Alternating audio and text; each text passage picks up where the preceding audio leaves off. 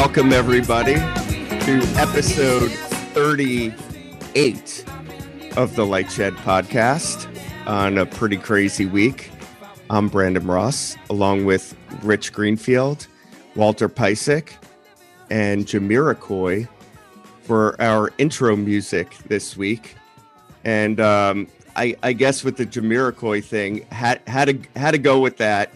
Consider Dr. Dre as a tribute, um, following his uh, his own tough personal health situation. But uh, the Viking shaman being confused uh, with being the lead singer for Jamiroquai was the one piece of levity that I found in this whole Capitol takeover thing. Pretty amazing for those who didn't see. Yeah, why don't you explain it to everyone, Brandon? Because people for, may not for, know what you're talking about. For those who didn't see, um, Jamiroquai, which was you know, pretty big, I think in the mid '90s. I remember seeing them at the Electric Factory in Philadelphia.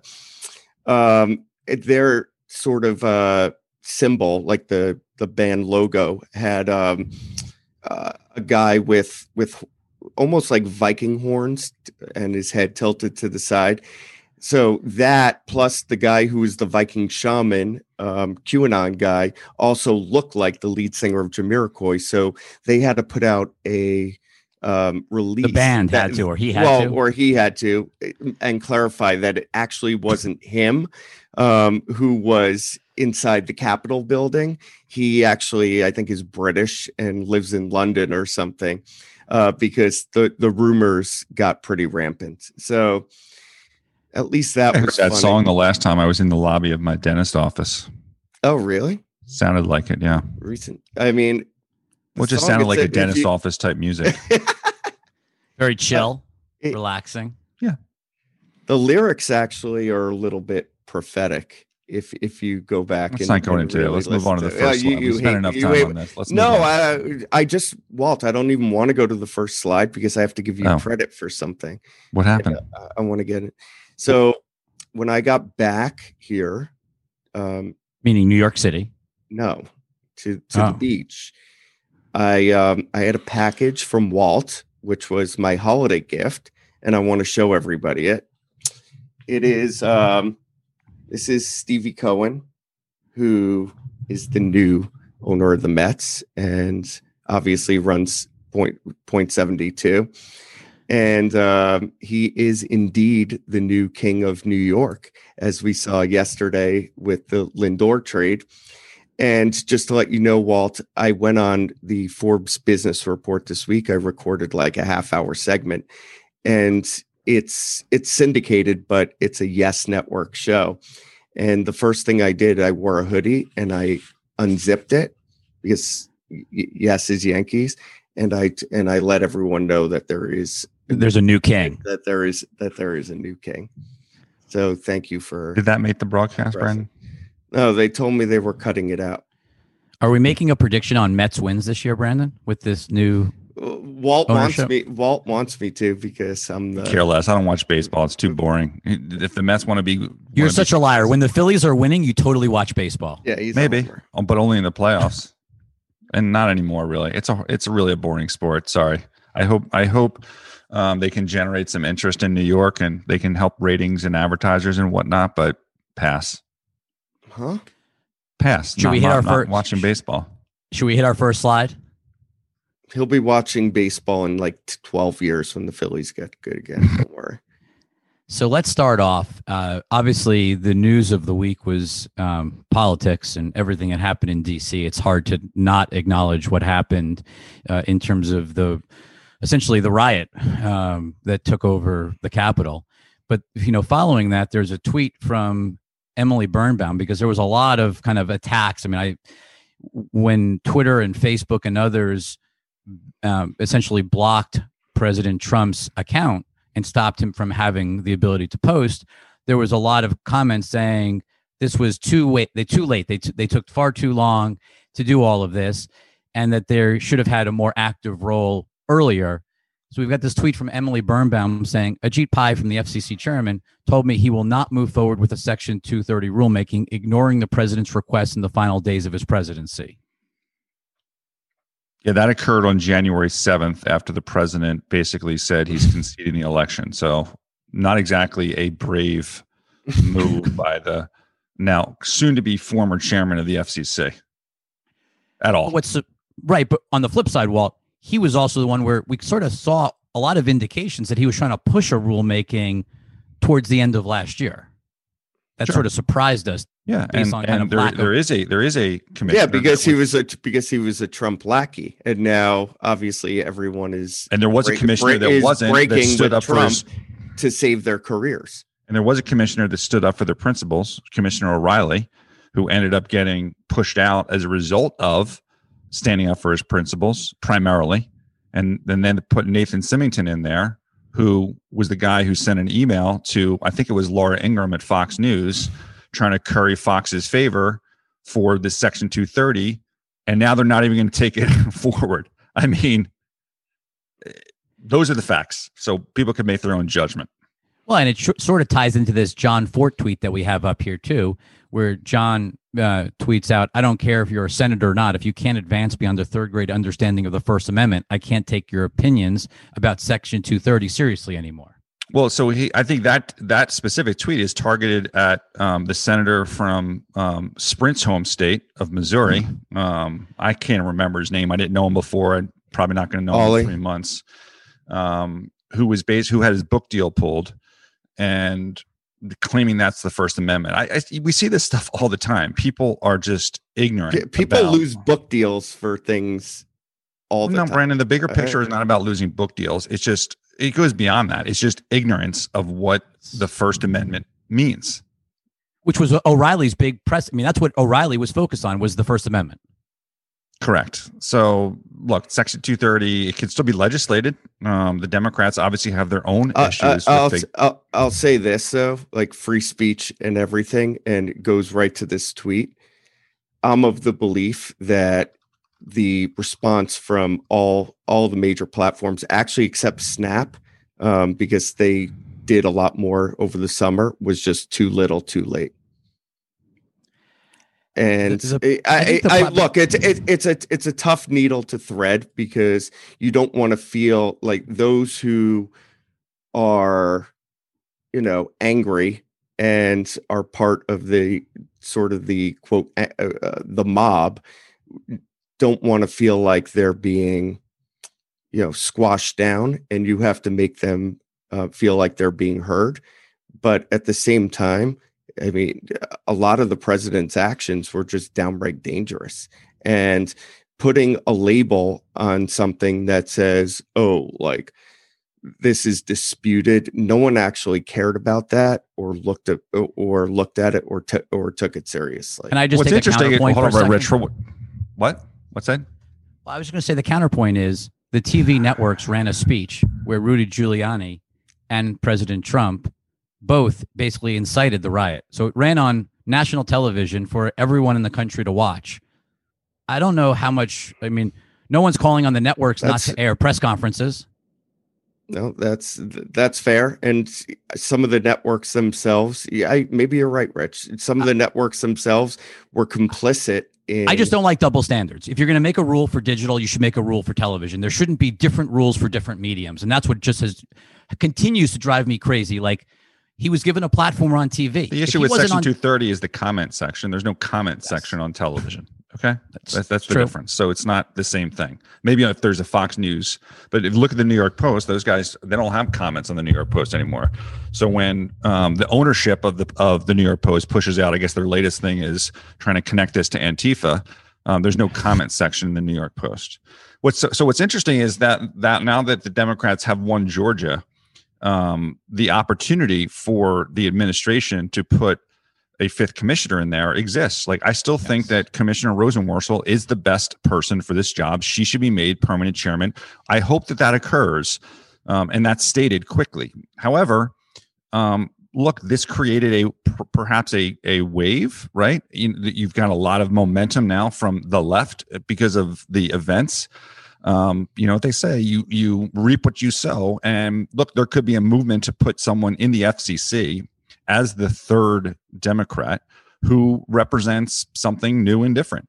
And a lot of these things, whether it's Section 230 or the impact on on technology companies or M and A, um, could be impacted by this. They won Georgia, and there's going to be a there's going to probably be a, a, whipsaw on what happened, um, you know, over this past week.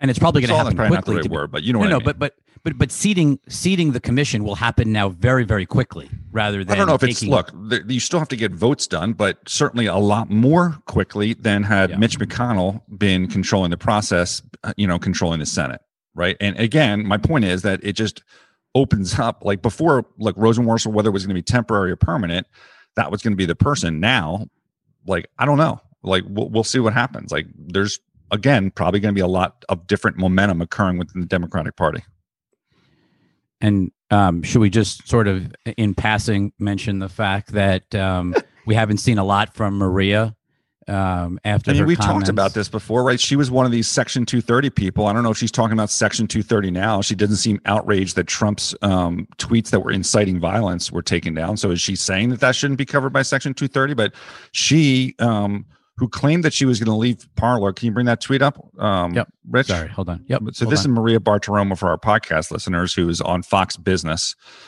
Um, the who, date was November fifth.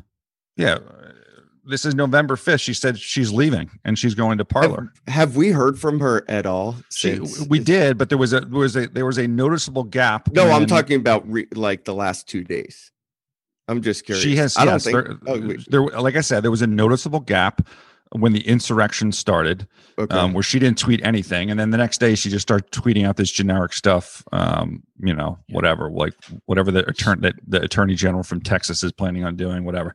I guess they're going to go after all these insurrectionists if they want to consider them Antifa and and use that as a reason to put them in jail for ten years. I mean, call them whatever you want, but like you know, you got to be. I, I, how do you how do you consider them Antifa when we've seen their Facebook pages and they say QAnon? Good question. Very good question.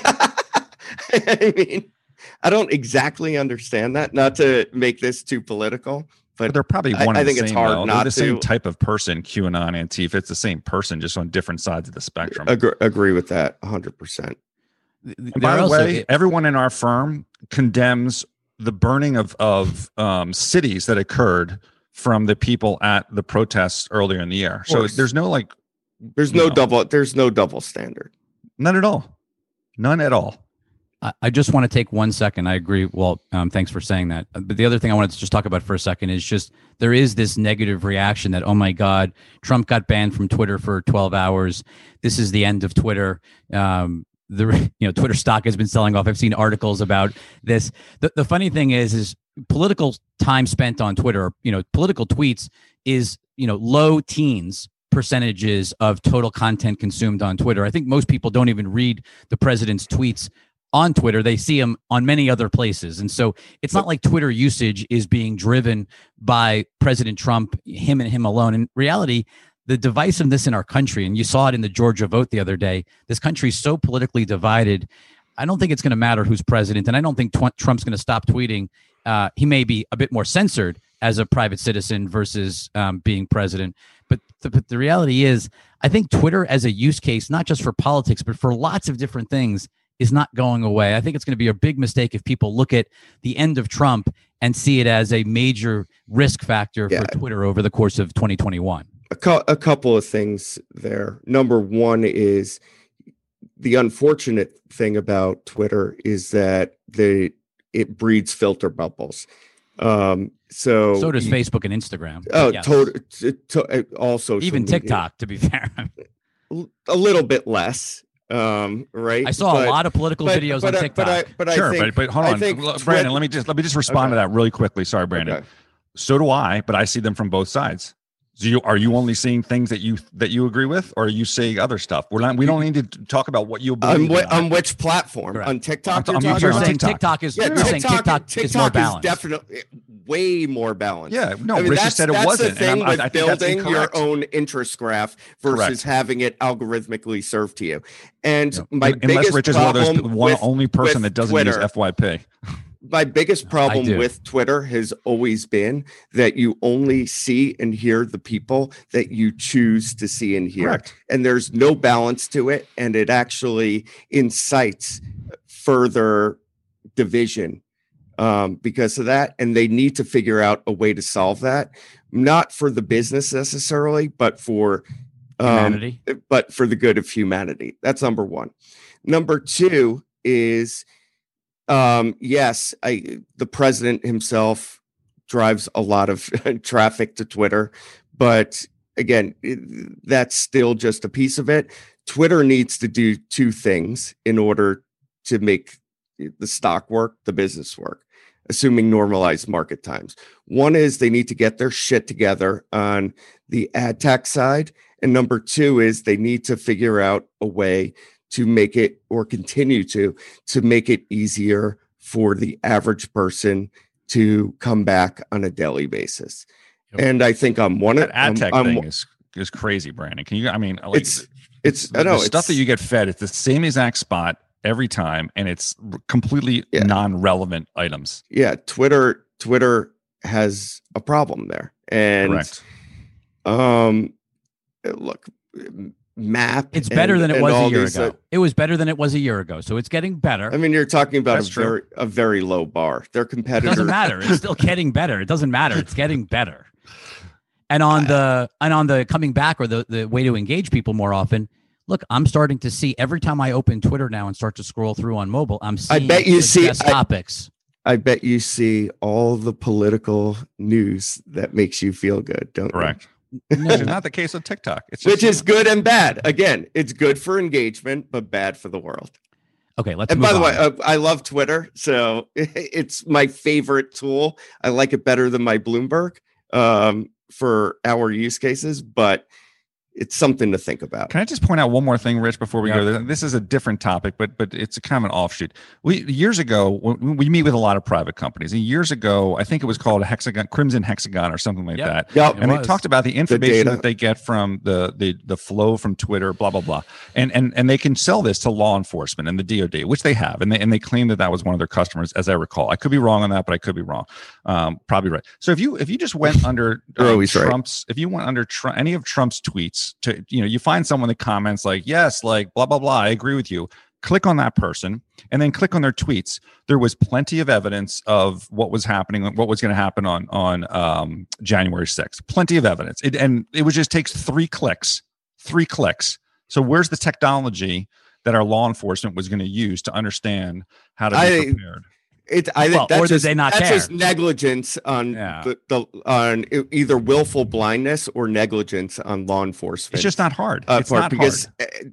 uh, a lot of people saw this coming, and Yeah. maybe we didn't see them jumping through windows, right, and smoking weed on the um on the floor of the Senate. But S- I sorry just answered my belabor the willful point, blindness like, question just- correctly on my compliance re- refresher, Brandon. Yes. Okay. Now we Did can you do this. your- Sorry. did you do your compliance? I did. I did. I, held I did. Roblox. Did you? Did you, Walt? Of course, Brandon. Okay. Brandon, can you because read everyone said I wasn't going to do it. I I could hit Roblox if you'd like me to. Yes, please. Let me do. while Um, I read this tweet. Roblox raises 525 520 million ahead of planned stock market direct listing from a CNBC tweet. Brandon? Yeah, so Roblox had pulled their IPO um, in early December, citing really market conditions. It was very tough for them to properly price the the IPO, and instead, because IPOs were they- doubling on day one. Just well, yeah. I mean, like it was like Airbnb was up 170%, what whatever it may be. And they very smartly did a negotiated series F or whatever round it may be, I think led by Altimeter. And um, and they got the value um, for the company that it is more in line with what it would have probably traded to rather than having bankers decide and ensuring that they make money for their clients at the So we're still going to see this as a public the- company in 2021. It's just going to come out in a different form, more like Spotify and less like a traditional IPO. Yeah. and as bill gurley keeps saying over and over in today's day and age that's how it should be done.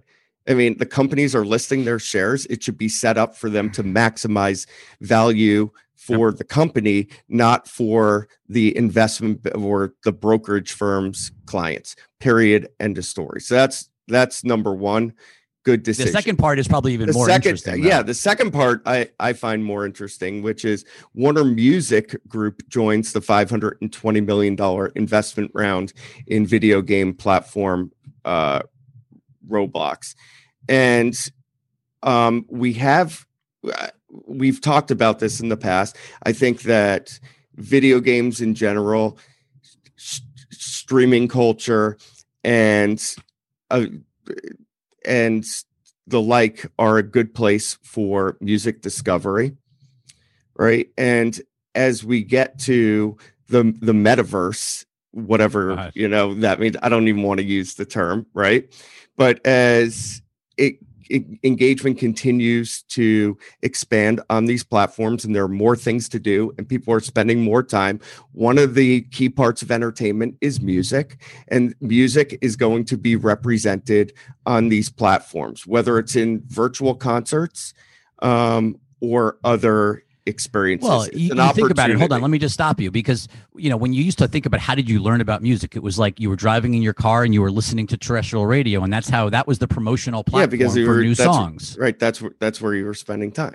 Right now, where are you spending time? You're living in this It virtual depends world who you, it depends who you are, but if Well- you're a tween, that's where you're spending time. So if record labels want to reach potential um, new listeners, that's where they're going to find them. It's it's no different than any other brand. Now the the whole like our concerts going to be you know virtual that whole thing i think there are some unique experiences that you could create unique interactive I- experiences I don't think that's going to be the game engine, but. I don't think that's again the day to day either. I think that's actually being overhyped. I saw an interview um, with the Roblox head of music where I, f- I felt like he was overhyping that a little bit. You know what would be awesome though? I don't know if you guys remember this. If we brought this back into Roblox, turntable.fm. where we could all play music together. we wearing all play. It's an interactive I- experience. Wasn't Courtney from Spotify involved in that also? I don't remember. I remember feel Seth like it was like but I don't remember. Um, so that, and then the other thing, everyone may notice that my background today is this Roblox game Bee Swarm. Um, in my kind of work on Roblox, I became obsessed with this game. I don't know why. Um, it's just Is this why you haven't written that much this week? Week? no Week? Did you say week? Is too that what you busy Yeah, sorry. rewriting too My busy Brett. rewriting your shit, Rich. yeah, yeah. that was amazing. Okay, uh, let, let's move on to Verizon. Walt. The tweet uh, that Rich has is shows of something from, light reading. Jesus, I can't speak. Um, Verizon. Oh my God, Ver- Verizon could deploy C-band spectrum on both small cells and macro sites. So look, this was there was some conferences this week, and there was basically finally a very specific admission by Verizon that they would use a certain CBRS spectrum on macro towers. For more than a year, they've denied that they would use this spectrum on macro towers, the CBRS spectrum. Why were they denying it? Like, what, what do you think the core Possibly because they wanted no one to get excited about the auction where they had to purchase it. But Kyle Ma- Malady, Malady, whatever, I think there are a lot were a lot of folks who thought our CBRS would just be in little small cells in cities, but that's not the case. We have it on macro sites as well. Kyle, you were the one and your compatriots that told us that it was only going to be on small cells. It wasn't a lot of folks. It was Verizon that was saying. it. Anyway, Right. It's, point it's not like we dreamed this up. Yes. Sorry for me to digress, but this was, you know, look, we had the evidence. We wrote about this. They pushed back and saying, well, no, you know, Opensignal. The, I don't know if that data is real. It, yeah, it was real. You were using the spectrum on macro towers. Um, but look, the bigger picture here is millimeter wave and small cells was this big thing that they pushed in 2014, 2015. We have an $80 billion auction that, that tells you the answer of what's happening now, which is Verizon wants to get a lot of spectrum um, to try and keep pace with what's happening at T-Mobile, who's building out their own deep spectrum that they got from Sprint. The the other thing here, Rich, is you're spending eighty billion dollars. It's hard to believe that that amount of money can be spent, and Cabletown is not going to be in there for 10 20 billion dollars. I mean, we'll see. Well, we're going to know soon enough. This thing's petering. This the auction will probably end next week. and then we'll probably know within I don't know early February, let's call it, who won. So when Comcast has to deliver the reality that their JV with Charter spent 10, 20 billion dollars, what's the next? What are the questions that that investors are going to ask? Well, I think people are going to wonder: Is this being, you know, are they flipping again? Like, is this like what they did with Verizon and the MVNO, where they're basically acquiring spectrum and they're going to use it as a chit to trade for something they want with the telcos? Or is this the cable companies going, you know, wireless is working pretty well for us. Instead of being purely MVNO, we're going to be building and operating more spectrum ourselves. And we're sort of slowly weaning our way off of the MVNO. I think that's going to be the big question. But in this case, investors. they own the spectrum jointly. So now you're what you're arguing for is um, that Comcast and Charter together are going to use the spectrum as a chit for who, whoever they're going to be trading this off with. Like that's a now you're talking about. It's hard enough to get one or two companies together. Like now you're saying two companies in a joint venture are going to negotiate to use this spectrum to negotiate some type of strategic advantage with somebody else. Maybe, I guess. I think back, what was it called? The old Spectrum Co. had sold, that was Comcast, Charter, and Cox, or sorry, it was Comcast, Time Warner Cable, and Cox. I believe they collectively sold their Spectrum and got an MVNO. So 100% it worked in that scenario. So we'll see if this is worth, is, is the same thing or whether they actually use this as an asset to build a network but all of this, meaning Verizon's commentary that we pulled up on the slide of doing more in macro and obviously spending big in the auction, net takeaway good for the tower stocks that you initiated on this week? I mean, we had five reasons why we think people should own tower stocks in 2021. One of them was Verizon's pivot to using macro towers from this millimeter wave thing. And thankfully two days later they gave us at least one element of that evidence that the pivot the pivot is now look when this auction ends they're still going to say oh a millimeter wave is very important to us blah blah blah like the actions speak louder than words fellas yeah. you know we see what's happening but the bottom line with verizon is they were untruthful is what's frustrating brandon as as i'm sure you heard in my tone of voice is we had this nailed last year and the pushback no no no you know the power doesn't work for small cells. That that is thankfully we printed anyway you know perhaps more modified text than we normally would um, because we obviously want to get the input from companies on anything we do and, and hear all sides um, but our language obviously would have been more aggressive had they admitted the truth which is that they are going to be using cbrs spectrum on macro towers. Right. And, and it's just it was very upsetting to have them say like i think a lot of folks were th- i mean are you kidding me? Like so okay, verizon sorry. Verizon outright lied, and that goes back to Rich's, you know, favorite um, saying, which is "everybody lies." I love that hashtag. It's my favorite. Okay, let's move on to um, Viacom with, you know, sort of. I, I guess this is sort of the Shari Redstone, Bob Bakish victory lap. You know, for for three years running, Shari was out there saying we need scale putting Viacom and CBS makes sense. And by putting them together makes sense. They got onto YouTube TV. So they got the Viacom channels after CBS was already there. The power of renegotiating was they got Viacom channels onto YouTube TV. And then lo and behold, this week we wake up and Hulu Live with their 4 million subscribers is carrying not just CBS, but now they're carrying the Viacom channels. And so the idea of the unfortunately, it, it, was never what retrans was supposed to be for. Like retrans was supposed to be for broadcast TV. It was never supposed to be to drag along cable networks, but time and time again, it's being abused to drag along cable networks. Viacom very smartly using it to get meaningful increase in distribution for the Viacom cable networks, which was a key reason for this transaction, kind of providing that kind of crowbar to get Viacom distribution. And so good validation for the merger doesn't fix the fact that cable network subscribers are falling at a organically five, six, probably seven percent rate in 2021 as more and more content shifts to streaming. I mean, the funny thing about this, Brandon, is just as Viacom is doing their Hulu deal, we're getting ready any day this or any day in the course of this month of January. We're expecting Viacom to have a Paramount Plus Investor Day where they sort of you know showcase the future of the company as direct to consumer that has nothing to do with their core linear TV business that Hulu is now paying for, probably paying for pretty meaningfully on a monthly basis.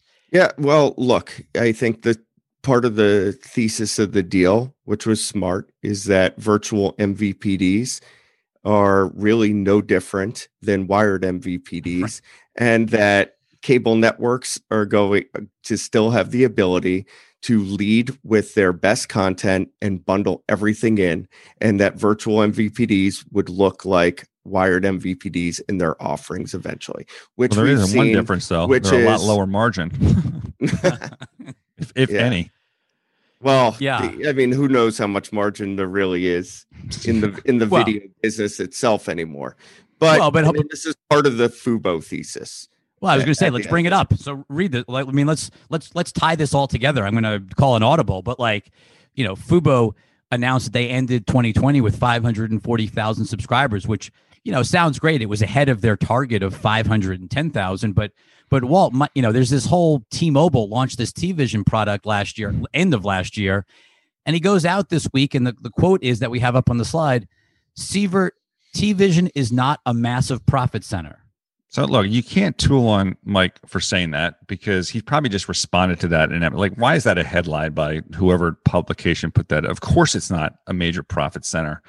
They first, Especially could- for T-Mobile in the context of the uh, entire business. It's like yeah, I mean, oh, look, it is dumb. silly. I think that they're trying to put this thing together, but like maybe it's kind of an attempt to pivot from the bigger disaster, which was spending three hundred twenty-five million dollars on Layer Three TV to send a box to your home. I still have the the remote, which has The- buttons that had Oh no Lord. actual function on their you know box in the home strategy. That was the which- BMW of boxes. I remember them saying. BMW of boxes. I actually originally thought it was a great idea because maybe it would be the way to provide broadband into the home in a complete bundle. That never ended up like with an. LTE antenna into the home was the original Correct. idea. LTE for your bro- for the connection to the network, and then that would give you your Wi-Fi throughout the house um, and your TV. And the, and the great thing about that technology from Layer Three was they had the best compression on both ends, so they could do all the channels and it wouldn't use. Now the, the story was tight, the execution was not, and the service was horrible. Um, that's been killed, but now it's kind of, I guess, gotten reinvented in this new thing. Um, that no one's taking. But the, the- but the larger issue is what Brandon just said, and Brandon nailed it. Right, like this is not this is not a good business. I mean, that's the bottom line: is that you have to take all these channels. We talked about in an earlier podcast how T-Mobile tried to create some alternative packaging, and they had a reverse course a few weeks later when the networks went crazy saying this violated contracts. Time and time again, this kind of forced bundling destroys the economics of the VMVPD business. There's no way around it. Brandon was right. They look just like regular MVPDs, and there's not a lot of margin. VMVPDs, we're not even sure there's any margin, but there's certainly not a lot of margin even in success. So, And Rich, that's the fundamental problem. if you so the the, the wireless guys are very optimistic about their ability to deliver broadband to the home and let's assume this t-mobile thing is just dumb and they're they will at some point kill it um, verizon i think is, has said we'll bundle youtube tv but technically people in the tech industry or telecom industry fear bringing in google on in any way would to give them access to their customers. So if you were running a wireless company and you wanted to provide a bundle where you're basically just not you're just slapping on an existing service who do you use? Is it hulu? Is it fubo? Do you go to charlie and say let's use sling like what what should they be packaging? I mean, first of all, I'd say it's not even, why not just provide an app store that lets you choose? I mean, I'm not even sure it really matters which one you actually bundle in. They're, i think they're that all the, the argument the but the argument same against price. that You should just arg- give the customer choice. Okay, but the argument against that that we've heard from Verizon, I think even the cable companies, is there's some customers that they just want to get the they don't want to have the choice. Like you don't want the choice. You want someone to give. There are a selection. Right. The customers- paradox of choice is a problem. Correct. So i if you were going to pick one to partner with and say like that's my, I mean, I, I I use YouTube TV. I I like it hear a you. lot. and I think YouTube TV Recommendation makes a ton- engine's a ton pretty of awesome. sense. Sure, it's it's a good product, but it's also Google, and there's an aversion. Like you know, Right. AT and T considers Google a major Great competitor. competitor. So Yep. this theoretically show should Verizon, but I mean, look, so so so it's Fubo.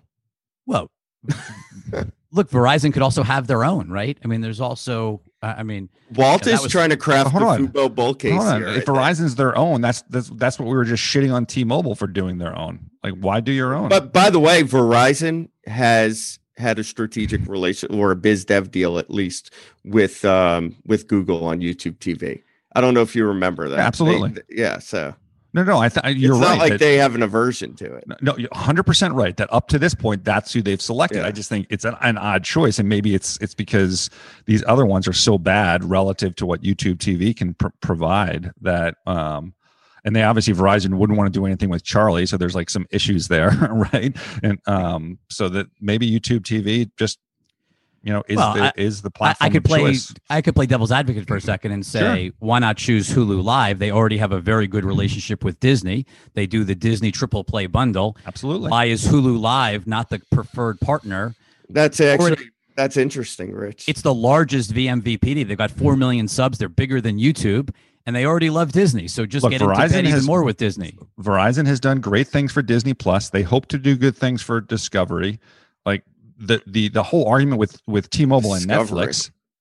Yeah, Discovery. We'll get to that mm-hmm. later. But the whole thing with Netflix and T-Mobile is like the, the Netflix customers via T-Mobile are going to churn less. So the wireless operators br- already bring something to the table from a mobile standpoint.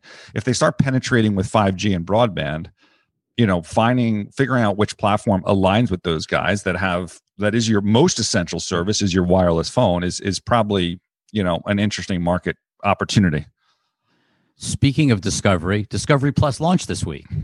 Uh, there was a lot of excitement. Uh, it was, you know, I mean, it skyrocketed top of the App Store. I mean, Walt, I think you heard some comments from Verizon earlier this week. Yeah, Verizon was playing it up, saying that what you just said, which is like, hey, look, top of the app store, like you know, aren't we great? Aren't we strong in terms of our impact? Which they are, 100 percent they are. I think they definitely helped um, the Disney Plus, the Disney Plus launch. So Verizon is is you know fully trying to back its its partner with, with uh, Discovery Plus. And you know, you open up the Verizon homepage and you actually see promotion on the homepage of Verizon for Discovery Plus. I think the issue here is I think Discovery's got to kind of figure out. Um, it's got great distribution. I mean, it got access to basically every single platform. I think Yeah, only they the they followed the Disney playbook. I got think it, really it, it wide almost feels like distribution. Verizon is pushing Discovery Plus more than they did with Disney. Maybe because Disney sells itself Yeah, I a was little bit better say on its own, but still, like they have Verizon's done a- definitely, in terms of PR, you've you've seen, you know, Verizon talking heads out there. more, right? Yeah, more than you did I agree with you. for Disney. I think Disney though, the brand is transcendent, and Yeah, I also think. Yeah, when I mean, I think, I think Taz, for, look, I think for Disney, for Disney, that was more of a way for Verizon to move their customers to higher price buckets. I'm not sure if someone's moving to a higher price bucket on Verizon to get Discovery Discovery Plus. So this was kind of Verizon using their power the other way to help Discovery Plus, and probably the When you- economics of those deal, deals were likely different. I mean, look, Disney led with Mandalorian, right? Everybody knew it was Star Wars, it was Mandalorian, it was huge and an event. I just think the average consumer, it's going to take time to even understand what Discovery Plus is. Like, But hold on, yeah, Did- they know the Discovery Channel, but I don't think they know what Discovery Plus even means. You're right. They started with Mandalorian. Mandalorian was not. It wasn't known at that moment that it was going to be great because Star Wars content had not been phenomenal right at that point, and even season one wasn't phenomenal. And and we have But antenna Baby data. Yoda went viral. okay, yeah, he but that did, that was that, that was but- later. That was however many episodes in. but I mean, was still it, dis- it was strong uh, off the jump.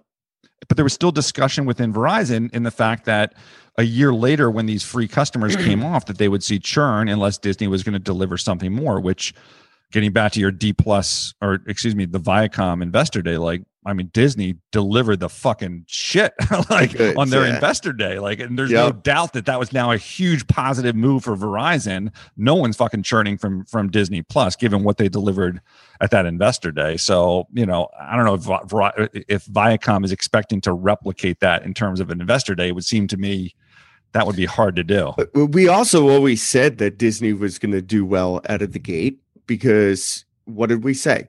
Everyone who had kids from the age of, I don't know what it was, three to 11, I forget what we said, was going to want that service. With Discovery, wasn't the data people- that the that the vast majority of Well, subscribers it- were not in fact kids? it, ca- it came to be that okay. later on, but we knew it was going to get off to a good start based on parents. Yeah, the other thing fact, Turns out it had a lot fact that it more legs free. than that. and that it Well, was but free. hold on. I'm also thinking about as you guys are talking, I'm thinking out loud. Who's going to be Paramount's partner? Think about it. It's not going to be AT and T because they're so tied, obviously, to HBO Max. T-Mobile's already got Netflix. It's hard to see why they would want Why more T-Mobile was well, T-Mobile was did Quibi. It's, It's true, it's- so- you don't Yeah, maybe. necessarily just have to have one. That's right. So maybe it's Paramount. Maybe they, they now with the Quibi's dead, maybe they choose to do something. There will definitely one of the carriers will definitely have a biz dev deal there. Yeah, I'm just thinking out loud. It, there- it's not obvious who it is. Other, I, mean, I guess maybe it's T-Mobile is the only choice What about Dish? What about the cable co's? as their new wireless. But they- what do you Honestly, new though- wire? they have wireless. They can bundle Rich. content with that. Why can't why can't it be Verizon also? Who who knows? I don't think know. Veri- I think. Verizon has talked about. You know, you're right in terms of that, that T-Mobile had added Quibi, although that's kind of a one-off. Verizon's talked about like having one kind of leader in each category of things that they would that they wanted to wrap into their their portfolio. But you know, who knows? I'm going to stick with Walt's comment on Disney because I think you know his comment on the investor day and how blown away we were is exactly why we upgraded the stock earlier today. Like we threw in the towel, we were wrong, we we fucked it up completely uh, in terms of Disney. They just they crushed us in terms of the content, and I think the post we have up here from the Hollywood Reporter this week is Ricky Strauss, who we never really understood why he was involved in Disney Plus content and marketing. He's been removed as Disney has really put all of their content focus into the core Disney creative team. So there is no Disney Plus creative team anymore. It's just the Disney content team. And as we saw at the investor day that Walt was talking about, the content they're creating, Star Wars, Marvel, it feels like their movie type content being created for Disney Plus and they're spending instead of ramping up to 4 billion over the next few years, they're ramping up to 8 billion. So Disney clearly sees what Netflix is doing and I think maybe more than anything, Disney's learning after a year of being in the D2C business that there is no dabbling. You got to go all in. You got to put a shitload of capital into this business, and you need a major piece of content, not once a year like Mandalorian. You need a p- great piece of content every week, if not every few weeks at worst. Like you need a ton of content. But I think they're learning, Brandon. Like they're iterating and learning. And I think it certainly ho- hopes that investors have given them the leeway to do it. Um, and not only the Which we didn't leeway, expect. We Have, didn't have, expect. have encouraged them to do that because Yes. Disney always traded as a multiple of earnings, and we didn't know if they could make that transition to being a sub-driven stock. Yep. And as soon as I think management saw that buy-in was there and encouragement, they that gave them the courage to really push all in. And you you have to give uh hats off to Bob Chapek.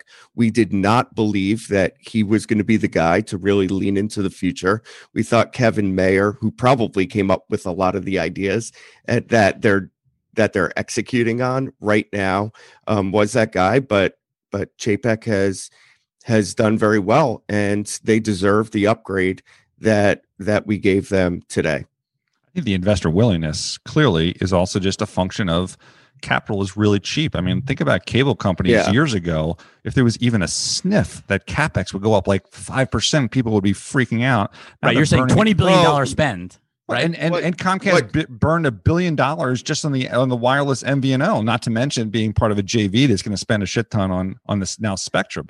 And no one even cares right now. Like no one's even talking about it as a negative. I mean, is that investors understanding stories that? st- stories drive the market in the, in Well, the now, environment that in- that we that we have been in you. and it's the perfect time for it. But it actually has been for some time. Look at netflix stock right? Before it, Yeah. it wasn't always clear that you were going that was going to be a real cash flow I generator. just I just and investors were willing to give the leeway and bear with it. But I but my point is that that is largely driven by the cost of capital and- being so cheap right you could Yeah, rate so you could- I, am not sure that raise money. investors are just I, going to I agree blindly with you support 100% everything. Yeah. And Okay. Disney was always underlevered anyway, so they they had room.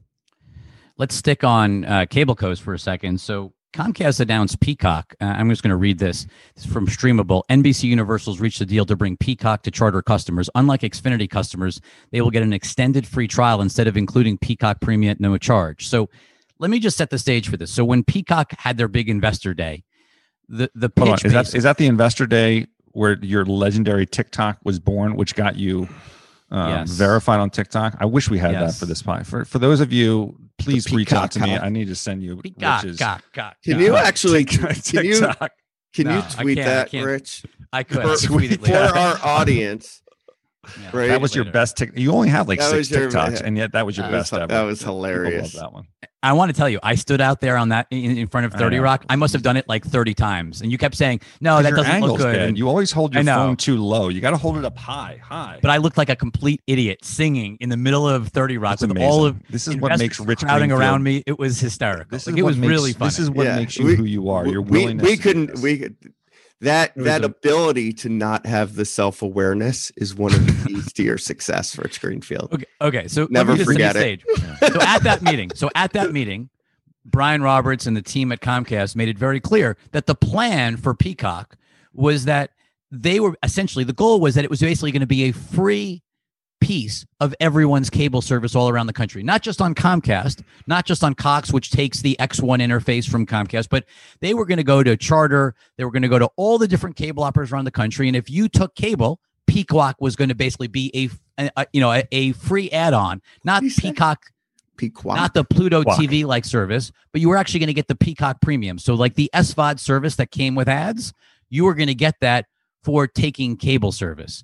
Unfortunately, it doesn't look like it's working out like that. And all you're getting is a free trial on Charter. And I think that's a pretty big deal because it sort of shows while Walt was talking about the friendship or the, the working together nature of these companies in wireless, on the video side, Charter has not taken X1. They don't use the X1 platform or boxes, which they Comcast always wanted them to, and they're not willing to essentially give away for an extended period of time Peacock, which probably means they're not willing to share economics or whatever it is, data, whatever it is. There's something that caused this not to get to the level that they were hoping it would get to in terms of integration with with other cable operators. So I think it's a pretty big deal. It means Peacock beyond being a a, a, a pure ad supported free service, which they have this kind of Pluto TV like service, that you're going to have to actually pay for Peacock, which is four ninety nine a month, in a much greater part of the country than people were expecting, or at least that Comcast was originally expecting in their plan. So we'll see. Uh, so far, you know, Peacock, while they have The Office, we haven't seen a lot out of Peacock. I think a lot more we'll see later in this year as the premium content starts Soccer. to roll out. Yeah, and soccer.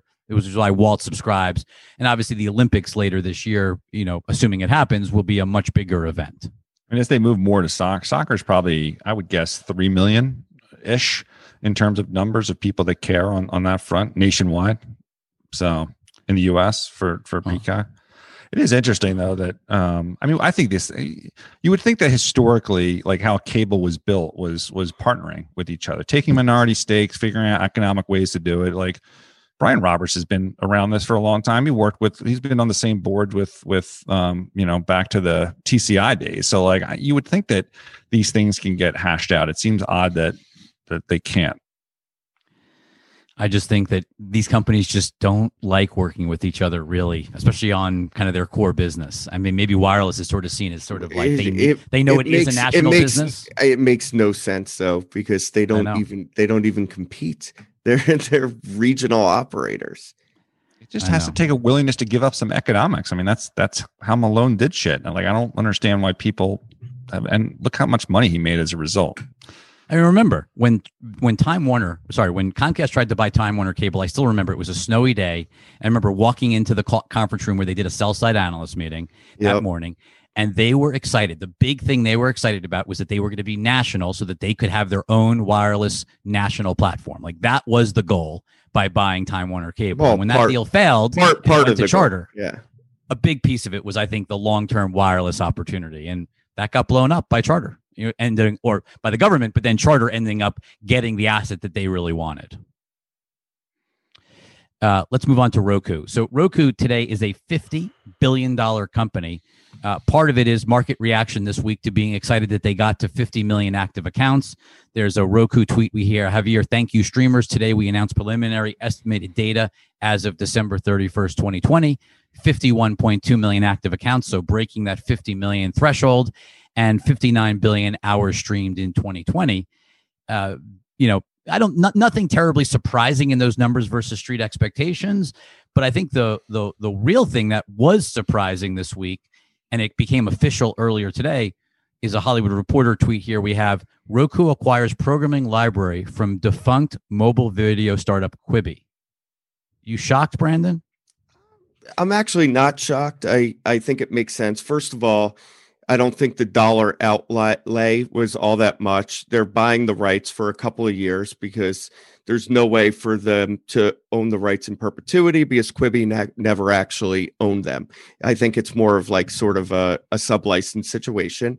And look, you just put up 50 million or whatever it was active accounts.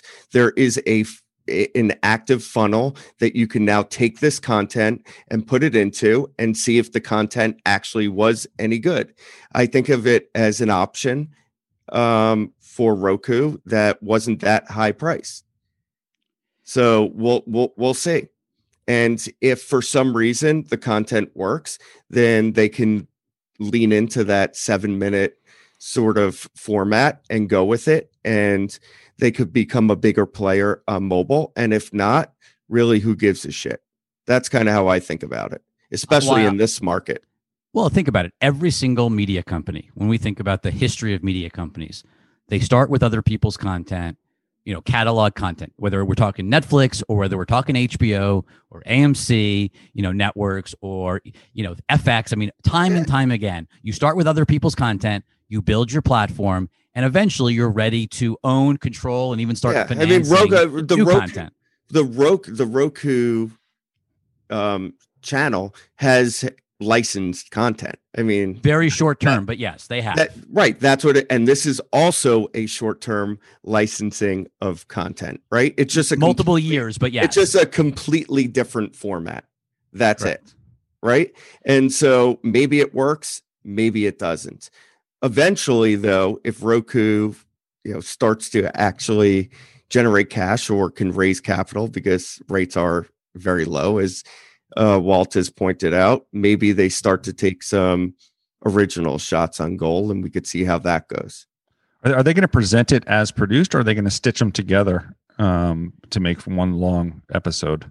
I don't know. I would presume, and you know, it's funny. Katzenberg had always talked about longer term, it made sense to stitch them back together and make one full episode out of these things or one long movie. But my guess know. is no. My guess I mean, is with, I don't know how Roku works, but with I mean, effectively, that's what happens in Netflix if you're binging a show, right? You're going to go from one episode to the next. You just have that like 15 second. Oh, autoplay. Yeah, the yeah. autoplay. Yeah, they, they could have autoplay. It, it may just do that, but look, the Roku channel is ad supported, so this is a way to basically add unique. Exclu- it's the sure. it's exclusive so stitch content and, and drop an ad in between each each individual episode. It seems really easy to do, and Roku's got the best ad platform for connected TV out there right now. Do they? Well, in terms of look, the largest, I guess, if, if you're sitting there and you're trying to reach 50 million homes, it's a 50 million home platform to reach. No one else has 50 million homes. That's what I was getting at. Largest yeah. from scale. Yeah. Okay. okay, let's talk sports betting. Uh, Brandon, why don't you read these two? Because I think you've been so in the weeds of sports betting. Okay. Um, breaking. This is from Darren Rovell. Governor Cuomo decides to back mobile sports betting in New York, ready to compete with New Jersey. So that was the first one. Then later in the day, from Ryan Butler, New York Governor Andrew Cuomo says he wants to do sports betting with lottery control instead of casinos, saying it will make more money for the state. And so look, if if the what does that lot, mean? If the lottery controls it, as I think is done in New Hampshire, maybe Delaware, then one sports book is sort of put in charge, and that's it. It's not a competitive market at all. And in return for being the anointed one, you pay a significant amount of taxes back. So I think in New Meaning Hampshire, like 50%, the sports right? book pays like 51% um, of the re- of their revenue in taxes back to the state. And so there's a lot of implications of that. If you're the chosen one, that's obviously great, even paying 51% back. But a lot of the sort of benefits to non sportsbook players go away, which is those who are reliant on advertising and sponsorship. And obviously, Uh, but even the overall growth of the market, right? Like if you want to encourage people to, to to sports bet, you want everybody marketing it, right? You want a war for subscribers, you or for users. Like you want that competitive juice to get more people into the funnel. If you've only got one platform, there's there's far less of an uh, inertia to spend aggressively in the same way. Right, which is a good thing and a bad thing. Right? Because it becomes it's a much more profitable business for the monopoly player in the market. And it's pr- Pro- and there's obviously math that is done by the states to figure out how much meat to leave on the bone for the for the one player and how much it will impact the overall amount of betting to maximize tax revenue. Now, the minute this came, or as soon as this came across, we immediately had people saying, "Just relax when New Jersey was being yeah. passed. Well, this it, where it started and where it ended up were very uh, different. Right. A couple of days later, I mean, we saw this today. This is for off Bloomberg. New York House Senate filed sports betting bills on Thursday, which which is yesterday, and then today we heard that those bills probably are not lotto control and will be competitive markets. So the truth of the matter is we have no idea how this is going to turn out. Perfect. It But could be either way. Nobody should be jumping to conclusions. The good news is sports betting sounds like it's coming sooner than later to New York State, which is great. What the actual format is, you know, while everyone's hopes were dashed, it may not be that simple or that quick. My lock of the week is Tom Brady giving seven points to the Washington football team.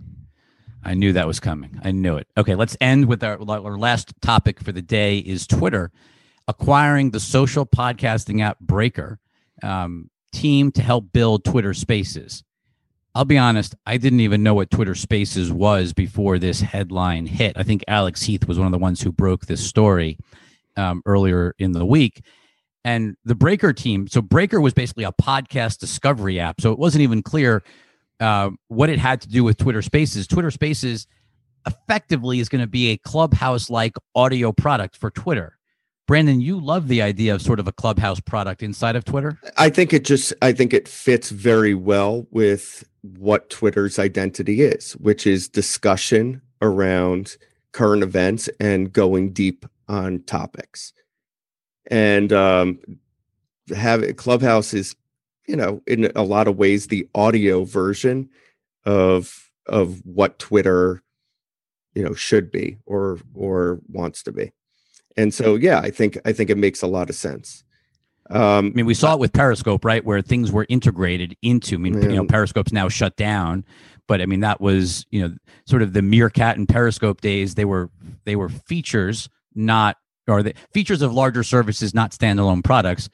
I think what's going to be interesting is does does something like Clubhouse stand alone, or do we see it integrated like Twitter's trying to do with Twitter Spaces? No, I, I, I, I think Twitter is going to try and integrate this into core Twitter. And I actually think it makes sense as opposed to the kind of the stories feature and putting longer form live video um, in the scroll and other experiments that they've that they've made. I actually like this idea. Um, is it going to get traction relative to what's going on with Clubhouse? Clubhouse seems to really be you know establishing itself and iterating um, pretty quickly they've actually opened it up a lot more i would say in the last month the velvet ropes come down. We felt yeah the velvet rope has bit. come down by the way i need to say this i know it's on late for you guys because it's 10 p.m pacific 1 a.m Sriram's been doing a weekly or Sri, nightly, right? Sriram's I've been listening to every night. It's awesome. Um, he has Marc Andreessen on with him and and his wife every night and a special guest and they kind of review what's going on in the day get deep on some topics kind of like we do on our podcast only a little more or a lot more tech oriented in general and uh it's good for those who are awake at that time Uh, we have a special way to end for this uh, starting this week, Brandon. Right? You want to just tee this yes, up? uh, because we didn't use Dre for our intro music, we decided to use him for our outro. So here, Oh, Here we go. nothing go. but a G thing, and it's really because of the way this ends. like this and like that, and uh, it's It's like this, then who gives a fuck about those? So just chill to the next episode. I just like that. I, I I needed that. Just chill to the next episode. I think it's kind of apropos. Hopefully, the whole country chills a little bit, and things are uh, are a little more normal, shall I say, when, when we get on this uh, podcast next week. I saw a really funny tweet from somebody that said, I, I tried, I had my seven day 2021 trial and I don't want to continue to subscribe. Have a great weekend, everyone. That's episode 38. Bye.